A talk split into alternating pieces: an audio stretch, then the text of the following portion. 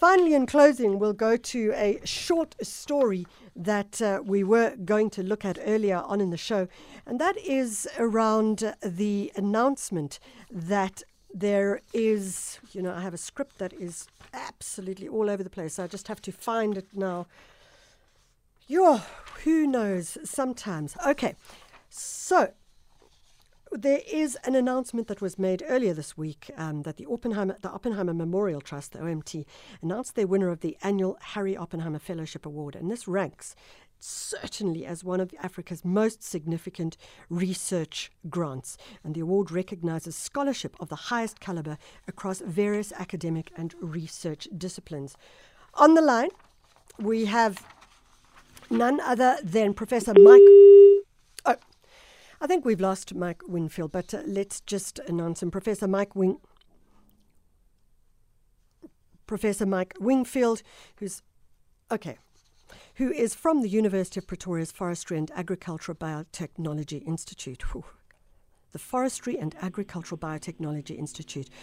Professor Wingfield, we'll start very quickly. Your winning project is to do with pathogenic fungus, and uh, how we look at medical mycology, or how we look at fungus in the medical world.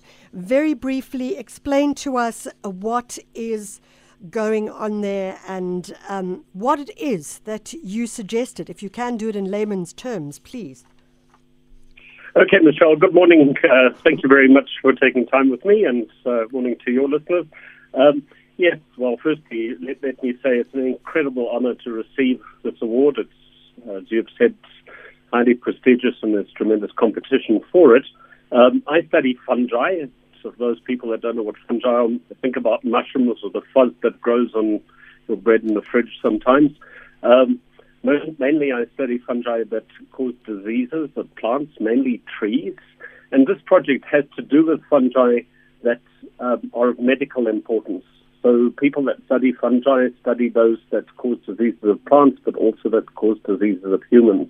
And what I'm seeking to do in this project is to build a bridge between uh, people that study these incredible organisms called the hidden kingdom um, in nature, and then as they affect our lives. You know, uh, the one thing I was thinking about very briefly, Professor Wingfield, is that when we look at fungi, there is, as you say, fungi that as they affect plants, but do fungi operate, this is a weird term, in much the same way as we get zoonotic viruses, that they could then be transferred to humans? You, you hit the nail right on the head, Michelle. We are living very in very close contact with millions of microbes, viruses, we know lots now after COVID, um, and uh, bacteria and fungi. They're in close contact with us. Um, and we know very little about them. I'll just make the point that take these these fungi, we know about two hundred thousand of them, but in nature they're somewhere between five and fifteen million, so most are not known to us. And they're moving between ourselves, um, or between plants, the environment, and ourselves. And what we really need to know is where they are and how they threaten us, and also how they help us. Remember, the fungi give us antibiotics, beer and wine and cheeses and bread and wonderful things. So we can't live without them, but uh, some of them also threaten our lives. So that's what this project is all about, to raise an awareness and to mentor young people studying in this field, but to raise an awareness of these incredible organisms and to understand them better. Very briefly, Professor Wingfield, um, to receive a, a scholarship of this nature or an award of this nature, and it's a large amount of money, I am yes. sure as a research grant, this must make a huge difference to you as an academic. Oh, absolutely. It's tremendously um, powerful.